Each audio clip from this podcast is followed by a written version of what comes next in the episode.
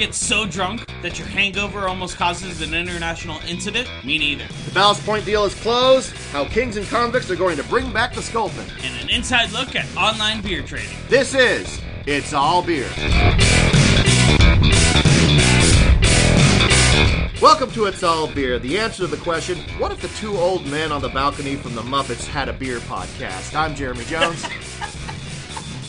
Yes! yes! you like that one, huh? Yeah, get off my lawn. and I'm Tyler Zimmerman. How you doing this morning, Tyler? Oh, pretty good. How are you? Uh, it's been a it's been a rough week, but I'm getting through it. It's it's it's uh, it, it's been a challenge all through the all through the week. But hey, you brought a basically a 12% coffee imperial stout Eleven percent. to start my day off with. So I f- have a feeling that things are going to get just a little bit smoother throughout the day. Yeah, and this is how much we dedication we have to our listeners. Life got busy with both of us, so we couldn't do it at our normal time. So we're doing it at 9 a.m. on a Saturday This is for actually, you. this is actually not uncommon. We, I, especially this year, for some reason, I feel like we've done about half of the these podcasts before 10 a.m. So Yeah, you know, and the odd part is it always falls on a week that I'm the one bringing a beer, so I then have to stop at like nine eight like eight thirty in the morning somewhere and grab beer, and then you just feel like a raging alcoholic grabbing an imperial stout at like eight in the morning. Tyler, be honest with thyself. Even if there was no podcast, you'd still be in line at like nine in the morning getting your beer because you are a raging alcoholic. No, if I didn't have the beer I wanted at home, I would just switch to whiskey.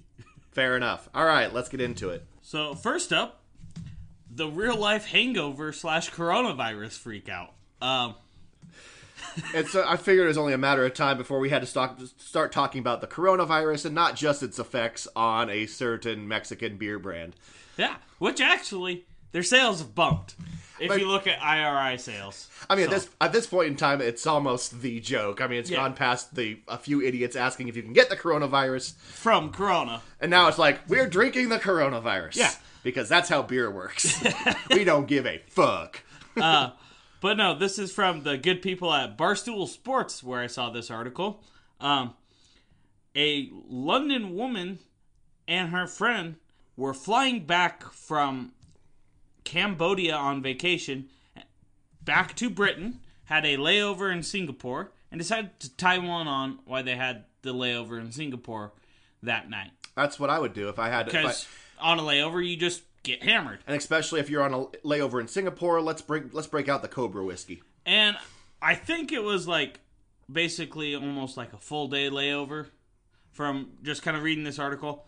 So, because they said before heading for the airport in Singapore to fly back to Britain, they were throwing up in the hotel because they hadn't eaten and just had way too much to drink. They had to be at the airport at 6 a.m., so they barely had any sleep and we're just super hungover.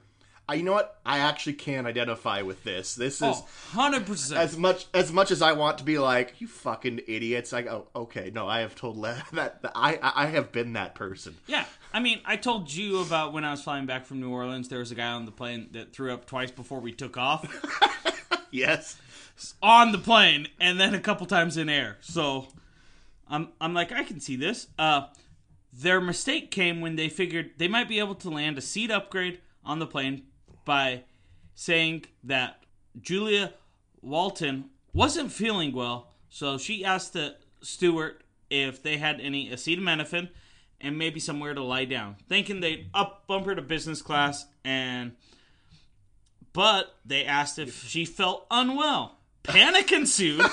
Let's say, Just- this is read the room.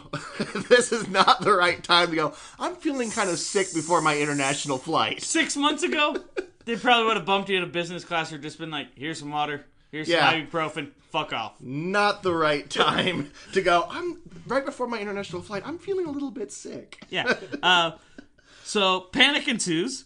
Uh, her and her friend are protesting, trying to explain that they just had too much to drink the night before, um, and they were tired and hungover. But they moved everyone on their row away and made her lie down. Oh Jesus! Uh, they also asked her to put a mask on and started taking my temperature every 30 minutes. oh my God! I, All right, and I, wa- I just want to. I mean, it's we all know it, but let's just let's just appreciate the fact she's hungover as fuck right now. and so she can't sleep off the hangover because every 30 minutes they're taking her Oh. temperature.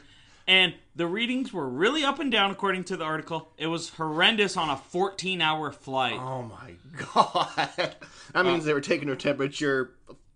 I can't do math right now, but 38 times. Yeah, 38 times. Or not 38, 28 times. Yeah. Math is hard for me right now. They then told her they were in touch with doctors on the ground at Heathrow, uh, and they'd be waiting for me. It was such a panic. Uh, they then made everyone, including us, fill out forms stating where we had traveled from, our addresses, and if we had symptoms. People were putting on double masks around me because they thought I had coronavirus. then, once they landed, they shuffled everyone else off the plane uh, and then the pair was escorted off by doctors and firefighters in hazmat suits. It gets better. Were then sent. They were then sent to a place near the airport that looked like it was under construction with scaffolding on the outside.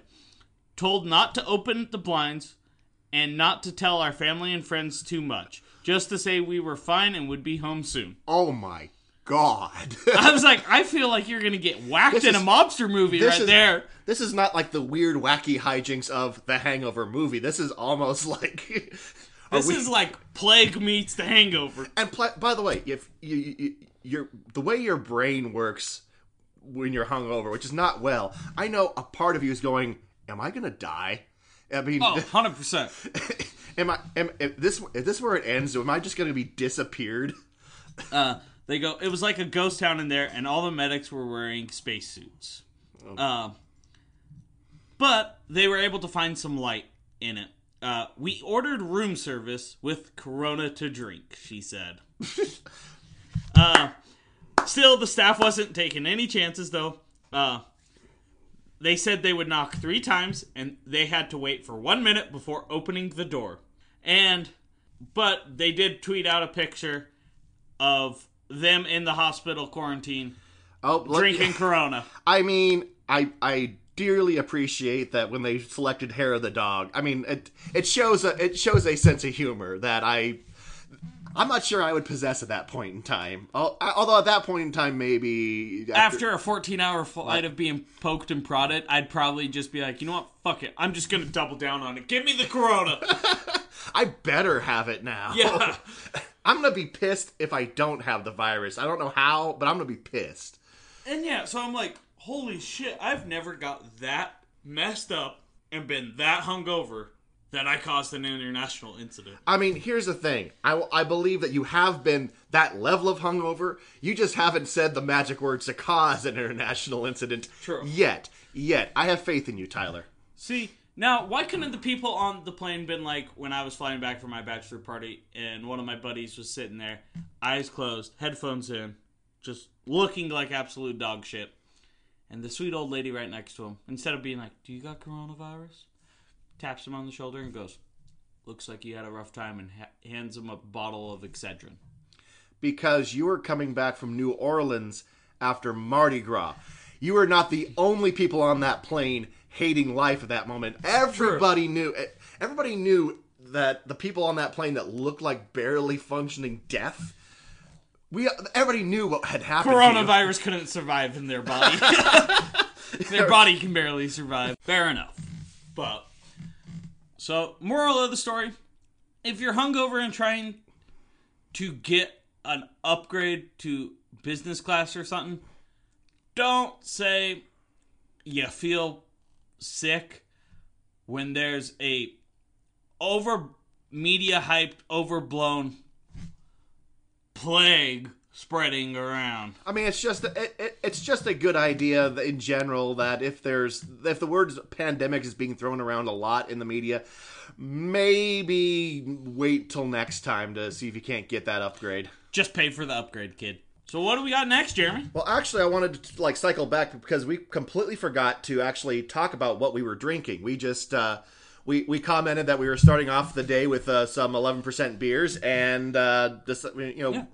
We're gonna uh, going about it, but I don't want to take us to uh, a moment to appreciate what you brought us. This is the uh, Buried Treasure Imperial Stout. Barreled. treasure. barreled treasure. Get the pun, motherfucker. Dude, I am. I, yeah, I'm not. I'm not there. I am. I, I, I am basically skin covering misery right now. So It is a imperial stout aged in both bourbon and rum barrels, and then uh, hit with cold brew coffee.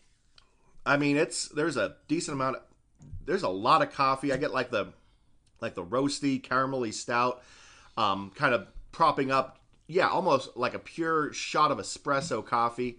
Um, the bourbon is very very subtle. Subtle. The rum I don't pick up hardly at all, and except in like just like a gen. I think that's where like some of the caramelly sweetness is. I was gonna from. say it's that little sweetness towards the back end that, at least, is what I'm assuming the rum barrel is.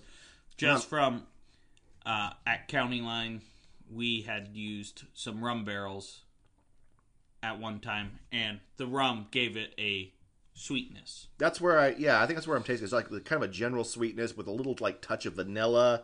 That also could be the bourbon, but I mean, yeah, it's quite complex, roasty, coffee, caramelly, vanilla, like very light fruit. But that's that's quite uh, that's quite nice and is definitely helping out uh, helping us get through this. All right, Helping, Or making it harder. helping or hindering. You know what? Either way, I'm feeling better. All right.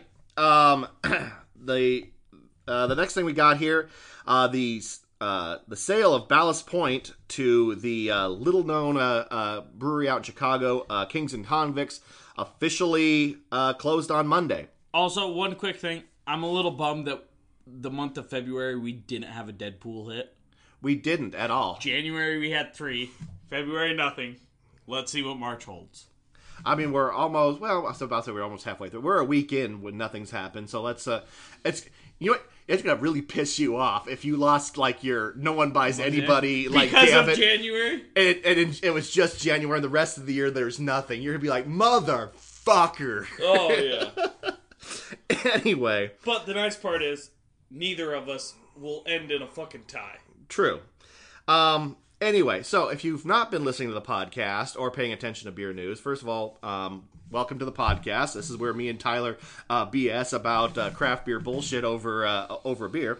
Um, uh, the uh, uh, last year, uh, Ballast Point, in a move that nobody, nobody was ex- anticipating, uh, was purchased from Constellation Brands by a brewery called Kings and Convicts. Um, for the for the uh, for comparison, um, Kings and Convicts Is smaller than most local breweries in the valley. they didn't produce a thousand barrels of beer the year they bought uh, Ballast Point.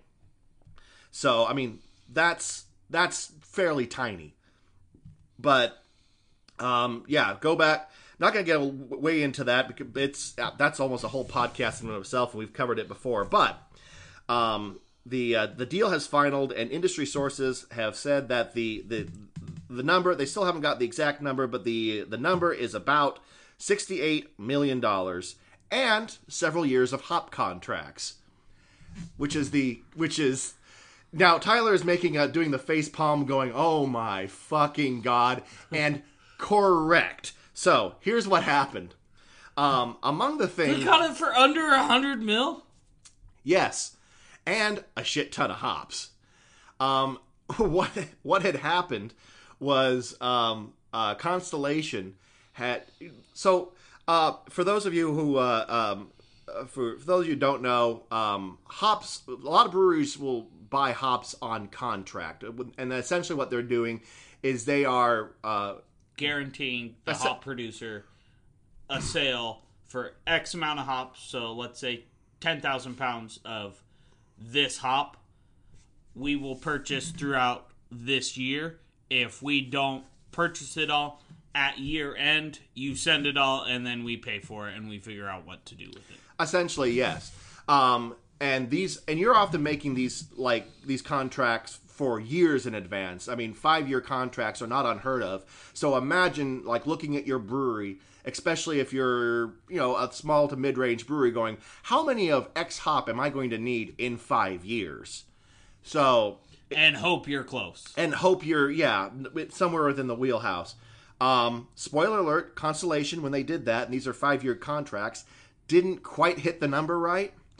In fact, they were way off. Um, and so the amount of hops uh, that Ballast Point um, uh, ended up having to purchase is astronomical.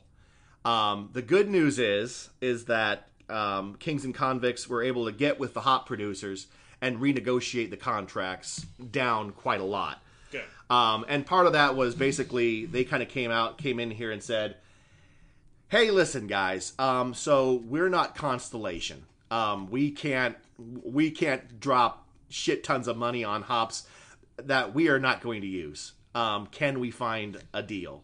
And even if you still have to end up eating some of those hops, you can turn around and sell them on the secondary market, like Lupulin Exchange and different things like that. There's something you can, stuff you can do with them, yeah. And then depending, and a lot of these contracts are uh, are for hops like CTZ or Magnum, Centennial. I mean, these are very common hops that I mean that you can usually find people they're common hops they're in demand especially if if you can you can offload them at a deal. And by the way these contracts um they're they are buying them for like about half of market price. So you know you can you could probably still sell them for some some profit. So having the contract um, in and of itself is not necessarily a bad deal provided that you can um, Unload them. say provided that a that either a you can brew enough beer to use them or b you can offload them. Um, which uh, then w- that brings us to the question. All right. Kings and convicts or hey any small brewery. You now own a brewery the size of ballast point and the last few i mean you you own a brand that is um, th- that is legendary within the craft beer um, community But, But- rusted. but it's it's it's struggling. It's it's struggling. Um, and um, and how so? How do you bring it back? And the answer is this is this is their plan. Now, first thing they're going to do, and I did not know this, but um, Constellation, um, when they when they purchased uh, Ballast Point in 2018, they did a reorganization and essentially fired all the salespeople. I remember hearing about that. Um, I missed that. Um, but Well, it, we also talked about on one of the podcasts where you talked where it. I think it was like the staring into the abyss podcast oh, I think I, where we read that art where we talked about that article where they were just dumping all the barrels at Ballast Point, oh that was yeah. I and they brought that up in there too. I think I, I think you're yeah. So spoiler alert. I don't listen to our podcasts either. Um, I'm just I'm just here for these. Um, That's my role. Stay in your lane. nobody's in, no one's driving this bus. It just careens wildly, it, and you get it, and it kind of works out.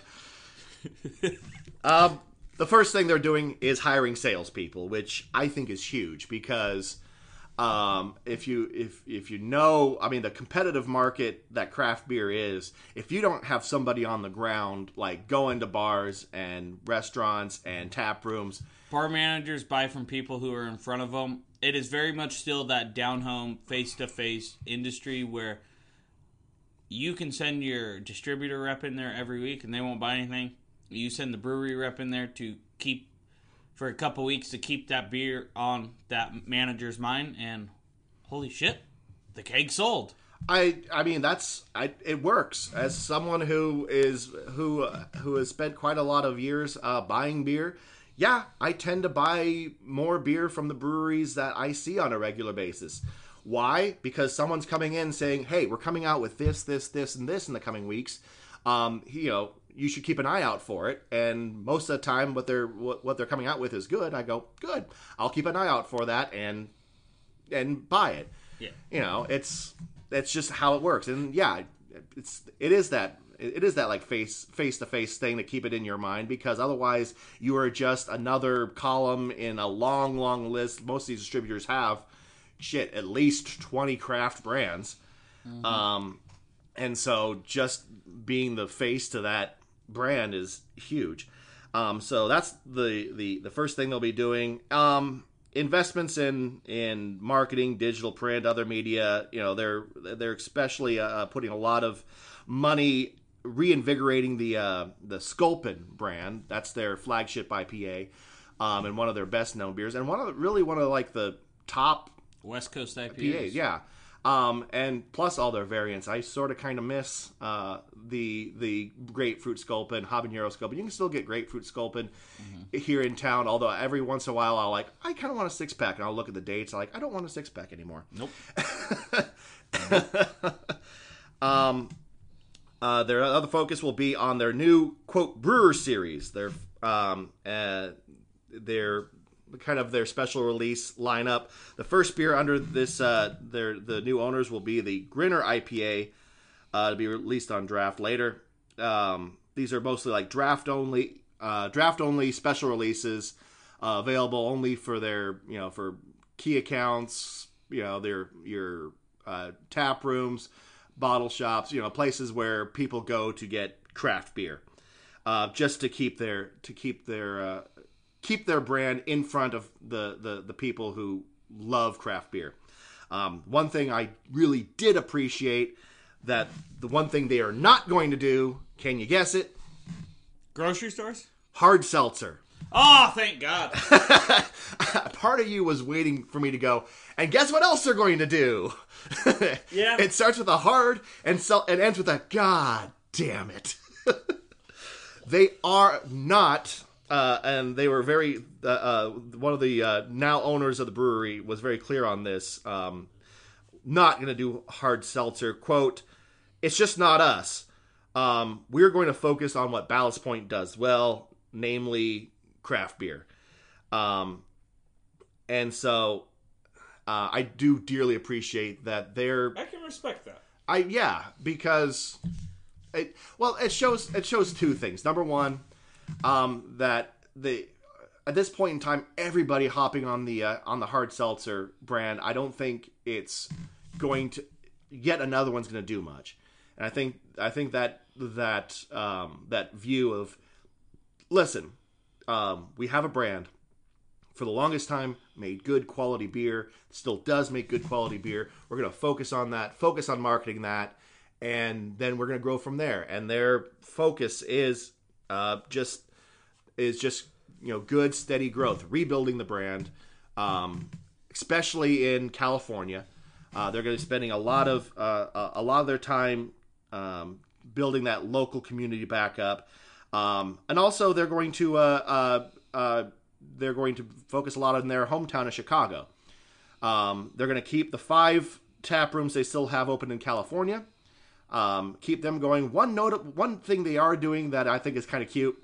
Uh, they do have a tap room currently under operation in Chicago, but they're going to uh, basically um, redo it to give it more of a Chicago feel. Right now, they say Ballast Point has this like West Coast California feel to it when you're going in, and their response is, It's Chicago. "Yes, we're you're in Chicago, Chicago now, bitches. You're gonna look like Chicago," and they're gonna like redo it so it kind of fits that aesthetic. So just political corruption and a lot of wind. Fuck yes.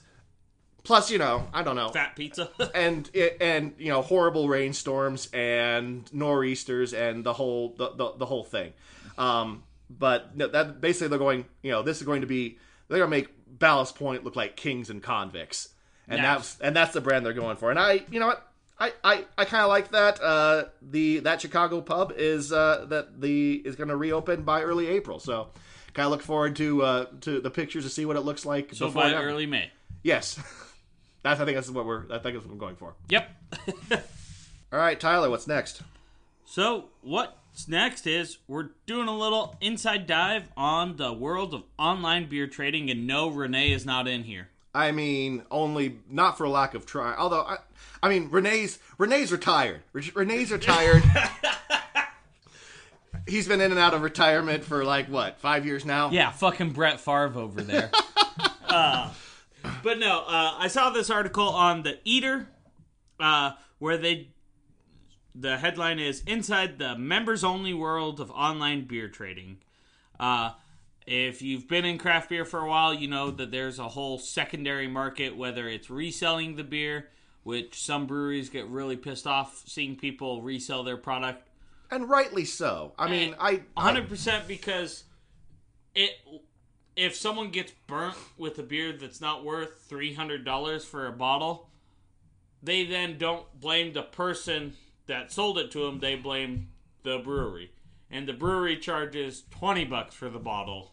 So And there's just something just inherently shitty about like you know I mean you you made the beer and you probably can't sell it for 300 bucks a bottle No. not without having to resort to like going I mean without having to resort to a whole bunch of like practices you probably don't want to do as a brewery because you want to keep it open for your core customers hundred percent. so I mean there is something about there's just something like go fuck yourselves in the ass But a lot of breweries are fine with people doing what's referred to as beer trading.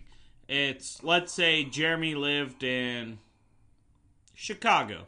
I was gonna say I actually did live in Omaha for a while but you know Okay, yeah, Omaha. That that let's go Chicago because Omaha doesn't have any beers that I Fuck you! It has Nebraska Beer Company. If you don't, and if you haven't had their Yes, shit, but I get that. But let's say Chicago. okay, Chicago. I don't even know what that. I, I, actually, I know Nebraska Beer Company better than anything in Chicago, to be honest. But you could get three Floyds in okay, Chicago. all right, fair enough. Could you get it in Nebraska? Uh, no, but I got a lot of it because uh, Indiana was right across the. Was I had? To, I unfortunately spent a lot of time in Indiana, and that was the only upside. So let let's for this ex, explanational Okay. theory. You live in Chicago. You can get three Floyds. I want, let's say, some Gumball Head Gumball Head is delicious. and some Dark Lord. I let's let's imagine I spent uh, uh, the whole morning in in line to get Dark Lord. So yeah, Yeah. I got Dark Lord and Gumball Head. But and let's flash back a couple years before Firestone Walker really distributed to a lot of the Midwest states. Okay. So you want Parabola. You've got Dark Lord. You reach out to me on a group or we know each other, we text each other. We go, okay, here's the value of this beer, here's the value of this beer. Let's match each other's values with different bottles that we've agreed on the value per bottle. Package it up, send each package to each other, and it's kind of the honor system. Uh, if you get burnt by someone, you trash their name. No one else will want to do a trade with them. The yeah there was always something about that culture that i found very charming because yeah because you basically you are trading dollar for dollar so it really is just a straight up Some places, and in this article, they never really brought up anyone who trade dollar for dollar. They did market value. So there's like Pliny the Younger is a perfect example. Is trading for like two hundred dollars a bottle, oh okay i mean i guess i'm only familiar with the dollar for dollar, for and that's local- how I always traded beer was dollar for dollar. And then I would throw in a few local breweries that's the part as freebies to just keep that relationship strong. Some stickers, some different swag, just to make them happy. that was always the uh, the part of that culture that I found especially charming was like you'd get a like a lot of people get packages they and they threw in this and threw in this and there's just I mean I, I, I was I'd almost be like I is there a way to like just send like a like like a random I mean there's something he's like oh I want that beer and that beer but there's also like is there can I just get a random package that sounds And I know, like Renee's the perfect example. There'd be times where he'd do trades of just local randoms. Mm-hmm. There wasn't anything big or special in it. It was they just said, "Okay, we're each going to do a hundred dollars of value in just local beer. Send it off." excellent And it was crazy some of the just different one off beers you could try that they thought were cool and Yeah. wanted you to try. And you thought were cool and wanted them to try. I mean, bottom line, the beer trading, uh, like like many things, the beer trading community could be like really cool and like and like there's this like weird charm about it and support. It could also be kind of ugly when, as you were talking about, people are like trying to sell highly sought after beers for three hundred bucks a bottle. Yeah. And in this, they kind of focused on okay, yeah, those beers like that, they're trading for $200 value, so someone has to come up with another 200 or fill it in with enough beers to justify it. Right. Uh, just so anyone knows, if they are going to get in beer trading, U.S. Postal Postal Service bans the shipment of any alcohol, but FedEx and UPS will ship it. They just can't know what's in there. I mean, the, the the key word here is marinade. You're shipping marinade. I always said snow globes. That way, if they hear a liquid sloshing around, they don't get suspicious. See, marinade isn't technically a lie. you can Or live yeast samples. live yeast samples is another one I've heard that is that uh, uh, that is if you if you have a if you have a moral uh, uh, uh, objection to straight out lying, technically not a lie.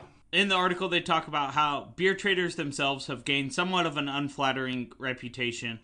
Uh, if, he said, the guy they were interviewing said, if he's going to paint with a broad bush, brush, the usual type of a beer trader guy is a profiteering libertarian. Market sets the value. You can't tell me what to do with my bottle once I have that mentality.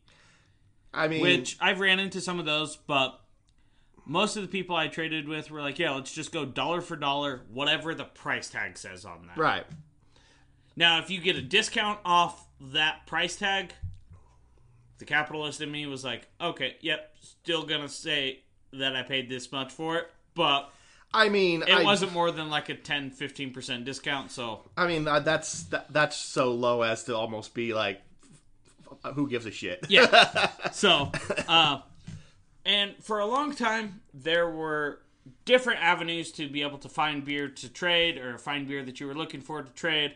Uh, but once AB InBev purchased Rate Beer, it blew its credibility with a lot of beer geeks. Uh, beer Advocate banned the community trades. Um, Reddit shut down its beer trading hub. Uh, and so everything kind of got condensed down to members only Facebook groups for beer trading. Uh, it sent everyone into a panic when Facebook started cracking down on the perch- the sale of alcohol and tobacco through its groups. Shut down some high profile whiskey trading groups, but never went after the beers. Uh, I think mostly in part because you're trading beer for beer, not necessarily beer for cash Right. on those groups, once you get added as a member, you'll find different formats, usually saying what they have for trade, saying FT, so for trade, this beer, uh, and they'll list off the beers they have for trade. You can come to them with an offer, and then once you kind of agree that you want to do a trade with each other, you take it off the main page and go through private messaging or email or something like that. Um, I like how like really cloak and dagger this shit is becoming. oh, I mean, and that's like the mean- article talks how it's just got so cloak and dagger, and we haven't even got to the real cloak and dagger shit yet. hit me. Let's do this shit. So, but a little more. Okay, sorry. Uh, I'm gonna- also say ISO, so in search of, and so it's people going, "Hey, I'm in search of this. Hit me up if you have one and want to trade. I'll tell you what I got." There's people that have like Excel spreadsheets of like what their seller are, so they can just send you that and be like, "Pick what you want." That's wow. Um, I mean, that does make things easier now, doesn't it? Yeah. Uh yeah, once and then once it's agreed that these people are going to trade, they'll post in the public post say, "Hey, trade's closed. We're negotiating right now." And move off. Um with this here, there are some groups called a beer razzle groups. They're a little more secretive. The razzles are just raffles. Um It's so adorable. but they're trying to escape like the Facebook moderators shutting down the groups. Uh, and the article says, "Think Powerball, but for rare beer." Uh, it's essentially for people that can't afford to buy a secondary bottle for four hundred fifty dollars, um, like the side project BBT, but you do want to try it. So a Razzler might pay fifty dollars for a chance to win the bottle by picking a ball number.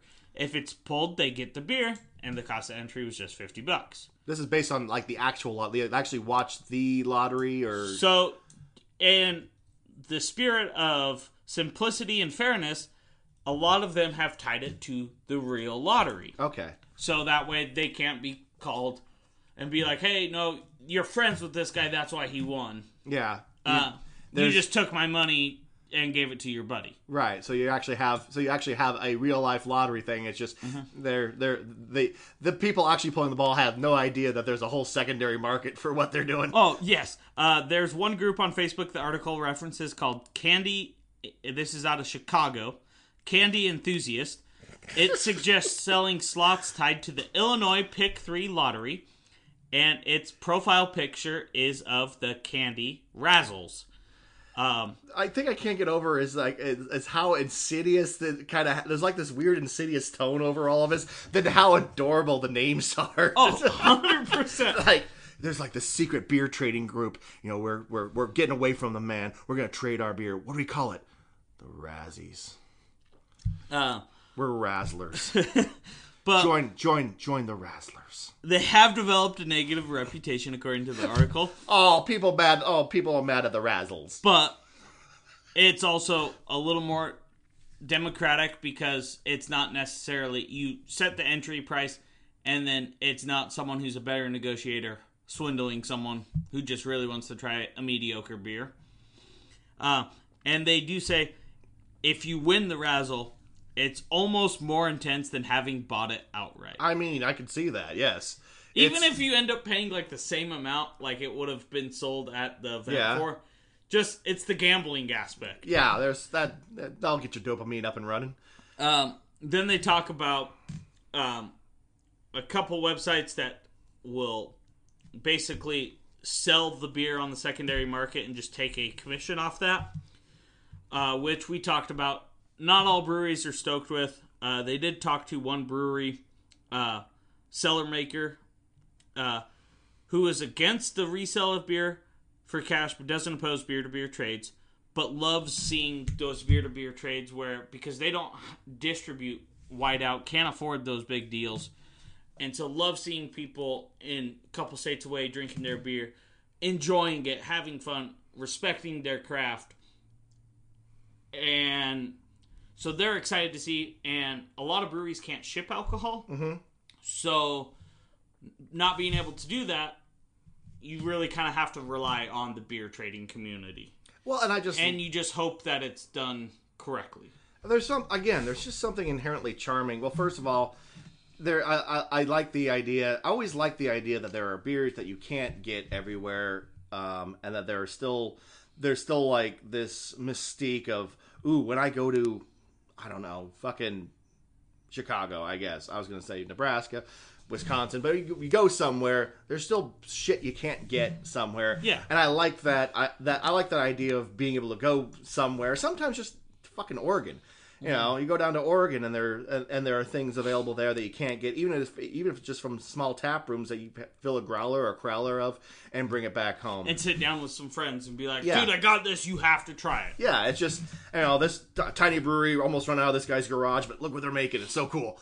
Um, and so that Mm-hmm. and just that's what craft beer is Yeah, yeah. Uh, you know, but, uh, so there's something just like very charming about the the the whole. You know, I. I, I kind of lived vicariously. We mentioned Renee. We had uh, uh, we have a few uh, friends here in the beer community that do that did or do beer trading. Renee being the more uh, uh, vocal or uh, being being the, the voice among. In fact, I think you basically uh, you, you were into beer trading, but you were basically beer trading through Renee, if I'm not mistaken. i did a most of mine with renee where we'd split it because the expensive part of beer trading is not actually buying the beer It's shipping. it's the 50 to 100 dollars worth of shipping Yeah. to get all those beers plus all the packing packaging materials to make sure it doesn't break because then if it breaks you're now looking like shit if you don't send another bottle and you may not have another bottle Oh, okay, okay, yeah, yeah. uh, so we i did a good amount with him uh, and then i also met a couple people where i trade just directly through them and me um, and actually one of the beers i sent as a freebie was a velvet merkin because i had just a plethora of them i wasn't a huge fan and i knew he couldn't get it out in alabama sent it off to him stoked to get that. Just pumped. And actually, the day he proposed to his now wife, they popped open Oh, that bottle and sent me a picture. Oh, that's goddamn adorable. And we're like, you know, we had to celebrate with this beer. It's it was worth every. Aw. And so, you you develop these connections with people that you trade with, and so yeah, seeing that I was like that that was worth giving up a fifteen dollar bottle. that you didn't particularly were- weren't all that stoked Yeah. about anyway. So Yeah, that's cool. Uh, that's again part of the uh, the story. Stories like that, and that's and, and Renee would have stories, and a few other people I know in town that, that they'd always have these stories about shit they got for free or shit they would send for free, and then the reaction they get back. Oh, and it was it almost especially with like Renee and some of the people he traded with, it was almost a constant contest of That's right. Yeah. who could one up each other with the freebies. Oh yeah, I got that aspect of it where you're almost like you you're almost from the sideline going, dudes, calm it down, quit this. you're hosing down the walls with this weird testosterone generosity. Yeah. you're almost like, fuck him, fuck him. He had like five awesome bottles for nothing. This is pissing me off. Yeah, I gotta send six next time. You're like, we need to do another trade soon because this local brewery just released this killer beer that I'm gonna like now send for free, and plus this beer and this beer and this beer. You are not gonna out generosity me. Plus, I'm gonna throw a tin tacker in there. Eat it, bitch. Yeah, it's. I hope you like it because you're the awesomest dude ever. I mean, aggressively generous. Yeah, like a lot of uh, the world's problems would be solved if everyone just took the aggressively generous approach. I mean, I feel like you have a strange new problem, but I mean, it. But a lot of. I'm not saying every problem, but. I mean, it does put it does put an interesting spin on you know the um, socioeconomic uh, uh, issues worldwide. No, no, no. Fuck it. I'm gonna reduce tariffs even more. You know what? There will be no tariffs. Fuck you. Fuck you, I'm not gonna charge you to ship it in. and then the people are going like, "What's going on?" Uh, well, it got really weird in the UN actually. uh, China and the United States, uh, it almost came to blows over how much shit they could send each other. So, um, Apparently now we don't have to pay for anything. yeah, so we've entered like a worldwide utopia where like every country just sends everything else they need to support. We're like, life. oh, Africa, you need some wheat? Got it. we got it. We got your fucking wheat, Africa. We're gonna send all of it. Fuck you. Australia, you need water? Done. So yeah, I, again, it's weird. I I support this though. I support this. Um, uh, I know that every uh, uh, leader of every major world power listens to this as well. You should. Uh, this is our um, this is our uh, remedy for all the ills of the world. You are welcome. Follow the beer traders. Two guys in Idaho solve this shit. All right, uh, one more thing uh, to uh, end this end the uh, end the day with. Um, gonna have to bring it down a little bit. Uh, the hashtag Me Too hits craft beer news now. Um, and here's the moment that everyone's been waiting for, uh, where two white guys uh, talk about how what they think about sex discrimination in the industry of craft beer. I know everybody's been waiting for this. Here comes the eggshells. Um, this, but it was actually uh, uh, came, from an extremely well written article in Forbes by uh, uh, Nara Turin, um, entitled uh, "The hashtag uh, movement is coming to craft beer. Will it arrive before all the women leave?" Um, and the article basically goes over um, several stories from women in the in the craft beer industry that have gone every gone through either like horrific experiences and to I mean to almost like this is what it's like for women in craft beer. Um, and I I bring it up not you know not not in like saying not to say to like come out and say you know uh, this is why I think this is bad because I think it goes without saying that it, it's bad. Um, most people I think want craft beer to be an inclusive environment, despite it being kind of a refuge for beardy white dudes. what are you um, saying? That you're a beardy white dude. Look, I'm bringing some diversity to this. I can't grow a beard, so that unfortunately is a little bit of diversity in our. you get a look. You get a picture of all the like the head brewers in Boise, and you've got you know 30 beardy dudes. Um, I think two women, and then me who can't grow a beard, and maybe Mark from uh, now Screw Loose or whatever it's Loose called. Screw? Loose Yeah. Screw, yes. It's just me and Mark who you know are are cursed with. I don't know if he, he might be able to grow a beard. Maybe he just chooses not to. But anywho, um, but um, no, but I but there is there is a uh, a a um, there is a desire to to want craft beer to be inclusive to uh, a whole range of people, um, and that and and uh, you know that's obviously a good thing. Um, and it's just worth acknowledging that these stories exist. Um, Hundred percent. not you know not yeah because these are th- these are stories from our colleagues, um, our You coworkers wish they didn't exist, but but they do, and it's worth acknowledging. Um, and that's kind of why I'm bringing it up. The article starts with a, actually a chilling story of uh, Natalie Phillips, who started at Actual Brewing in uh, Dayton, Ohio. Uh, she went public with uh, allegations that the owner of the brewery, Fred Lee, uh, reportedly or repeatedly tried to rape her. Um, according to an article in the Columbus Alive, um, she got the job as a sales rep for Actual Brewing. Um, they were having a they were having a basically a party in the brewery, you know, celebrating somebody joining the crew. Um, there was quite a lot of beer, as is there's you know tends to happen in uh, craft beer. We like beer. Um, the the actual brewing had this like sleep it off room in the brewery, basically a little room off the uh, you know out of out in the back of the uh, brewery where they had a bed, and it was just for kind of what it sounds like. It was for anybody, especially it was for any staff who had had too much to drink, to go there and instead of trying to drive home, yeah, great, great idea and concept. very good idea and concept. Unfortunately, um, the owner, uh, you know, allegedly a bit rapey about it. Um, she had too much to drink and went to the room to sleep it off, and woke up to find the owner on top of her with uh, with trying to uh, uh, try to get his hands down her pants. Um, she What the fuck? she uh, uh, pushed him off and and uh, and you know got out of there. Um, the thing is, is like this was like the first of like at least two times that this sort of thing happened. Um, and the you know the article kind of says like she put up with it the first time basically and there's like an over there there is a theme in there about the women the stories of these women basically saying that we don't want to be that person who's complaining about you know th- that we don't want to be a the Not seen as like a team player, and- right Yeah. we don't want to get the stigma of like of being the you know the whiny woman who who you know is complaining about that situation. that but yeah i think we can all agree that that for is just absolutely awful but anyway I mean, I've never had to go through something like that. I couldn't fathom like what was running through her head, and I mean, I just wish.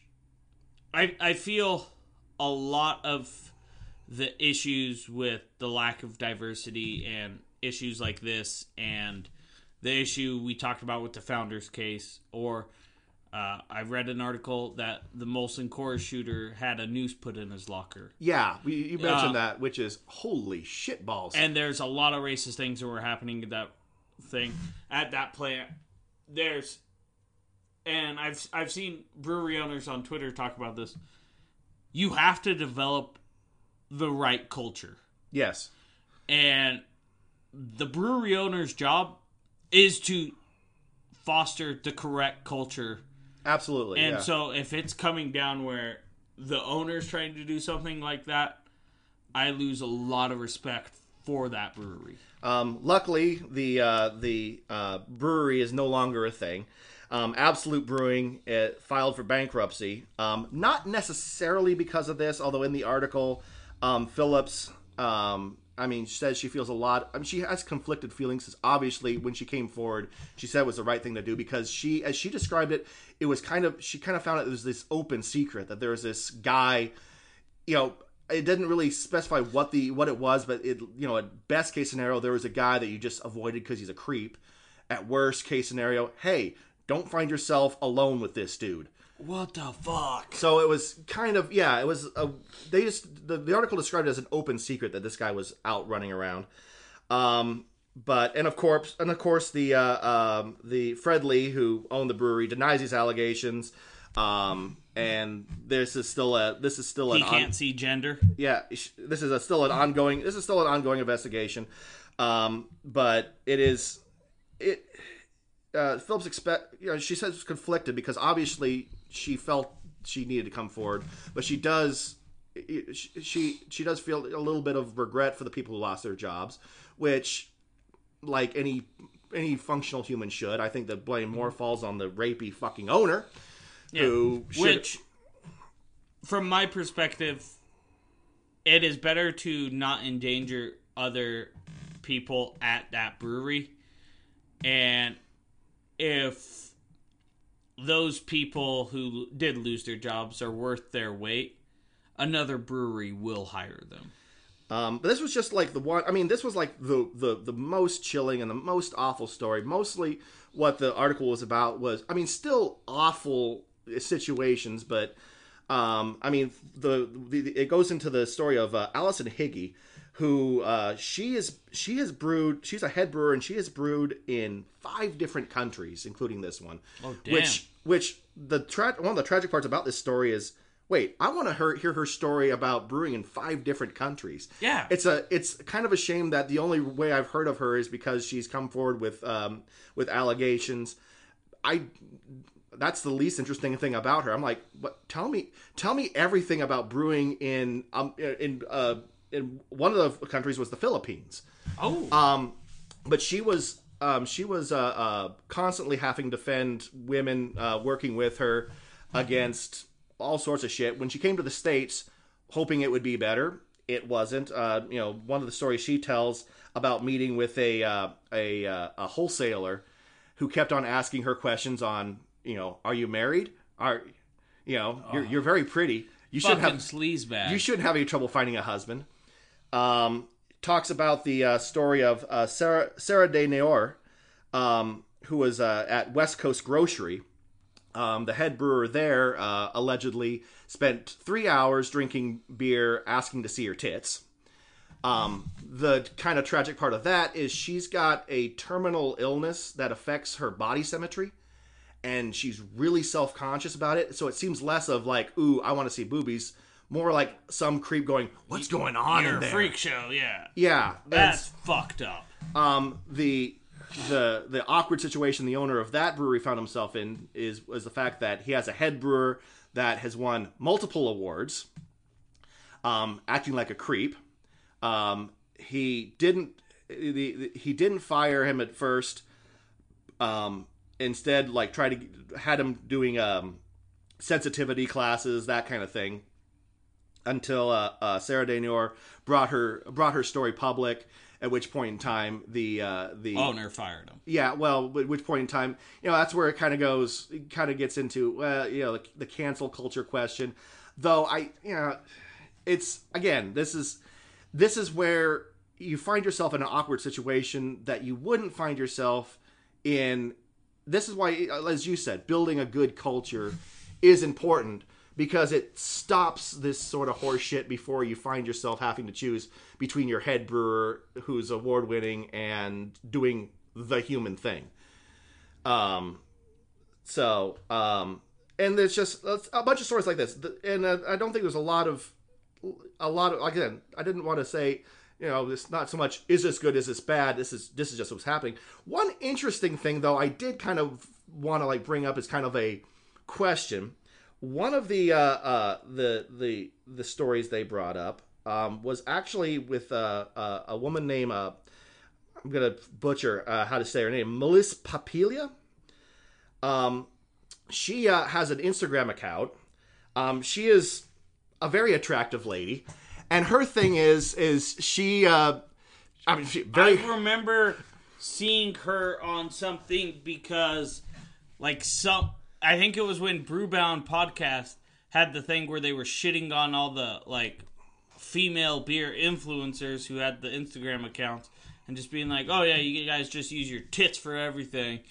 And different shit like that, and I was like, "What the fuck?" And like all of them came back and were like, you know, here is our resume, basically. Like we know what the fuck we're talking about.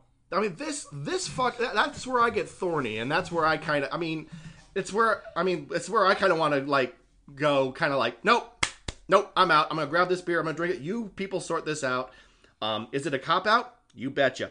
Um, but also because I can kind of weirdly see where everybody's coming from on like this issue. So I mean, so like kind of Tyler suggest, kind of hinted at. Basically, she has an, an Instagram account where she poses uh, provocatively with craft beer. You know, it's it's Instagram. There are many. You know, that's that's what There's way more provocative pictures you will find on Instagram. I was gonna say. So. Yeah, um, she's a pretty lady who, who who posts with craft beer, and as a guy who likes both craft beer and pretty ladies, I sort of approve. Yeah. Um, but um, I mean, she's getting a lot of backlash from uh, women in the community, basically like saying, you know, quit sexual, you know, quit, you know, you're creating a culture of sexualizing women.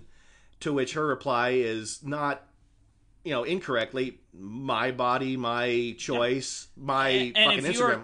I was gonna say, if a woman is comfortable with her body and wants to do that, I have no problem with it. I mean, yeah, it's again that's where it's like a really thorny issue because I it, I definitely see the other side where it's like you know where We don't want the Bud Light commercials running for craft beer, right. but- I mean, it's again, it's or it was Miller Lite who had the twins, yes. but I mean, it's I you know it's like I not don't not see where the, you know women are going. Listen, we are fighting to legitimize ourselves within the industry, and you're not helping that, um, which is totally a valid point. Um, um, but uh, and I, again, thorny, and I don't know the answer other than uh, good luck. my Um, whole thing would be if, if you are gonna try to be an Instagram beer influencer, uh, know what you're talking about, regardless if you pose provocatively or dress like a nun. I, I don't care. Know what the fuck you're talking about. Fair. Um, I mean, that's just a good. That's a good uh, advice to being in anyway being involved with the industry at all. Um, and the so I mean, there's that. Um, but overall, the, the you know what what you get is a bunch of. it- here's the thing. Um, I don't think women are coming in wanting to change craft beer from what it is because the craft beer the craft beer industry is fun because it's irre- irreverent because it's fun because we make jokes and most of the women I've met in the industry, I mean, not only do they not want you to stop making crude jokes when they enter the room, they're almost like, you better not stop making the crude jokes. They'll jokes. make a cruder joke. yeah, I mean, you know, and uh, there's two parts. That's on, you know, the, the there's, you know, be respectful. I mean, well, the, the women coming into this know that they're that they're kind of sort of entering the boys' club, and for better or worse, they prep themselves for this.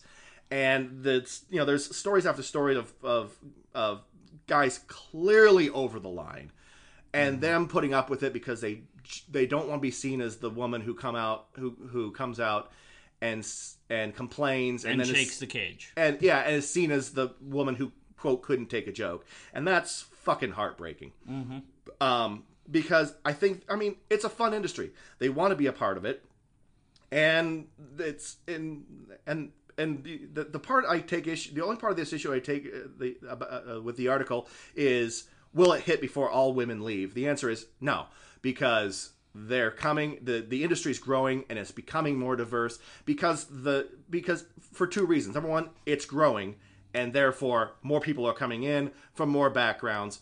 That's a good thing. And also i do think this this idea that people are pushing forward in craft beer that it is a place for not just the beardy white dudes but for everybody is real it is taking hold and people from all walks of life are trying to get involved and the answer is is is that the it, it is changing and um and that's a good thing Hundred percent. Uh, this article did, and I if I would have known we were going to talk about this, I would have tried to find an. I found an article probably six months ago, uh, where it broke down, kind of talking about some of almost the sexism in beer. Mm-hmm. And they interviewed people, and it was random customers coming in to a bar. They didn't. It was just random selection. Would interview them, ask them about these different beers, have them try it and so people who weren't in the beer industry, when they found out the beer was made by a woman, ranked the beer lower than if it was made by a man. you know yeah i've i've i've, I've read And something along those lines. but the people that were in the industry who know that women are typically super smellers or super tasters, so they can pick up off flavors a lot easier than most men. Uh, as well as it doesn't matter what fucking sex you are, if you can make a good beer, it's a still a fucking good beer. And so when you looked at the contrast between the consumer and the people in the industry, the people in the industry rank the beers the same no matter what. Right. Uh, so I feel yes, we need to create that culture to help keep things safe for everyone in whether you're white, black, Asian, male, female, uh, gender neutral, whatever. We, we need to create that culture that we're all in this together. And then we also need to educate the customer that none of those have a variation on how the beer's made. It's all about making the best quality beer, and anyone can make the best quality beer.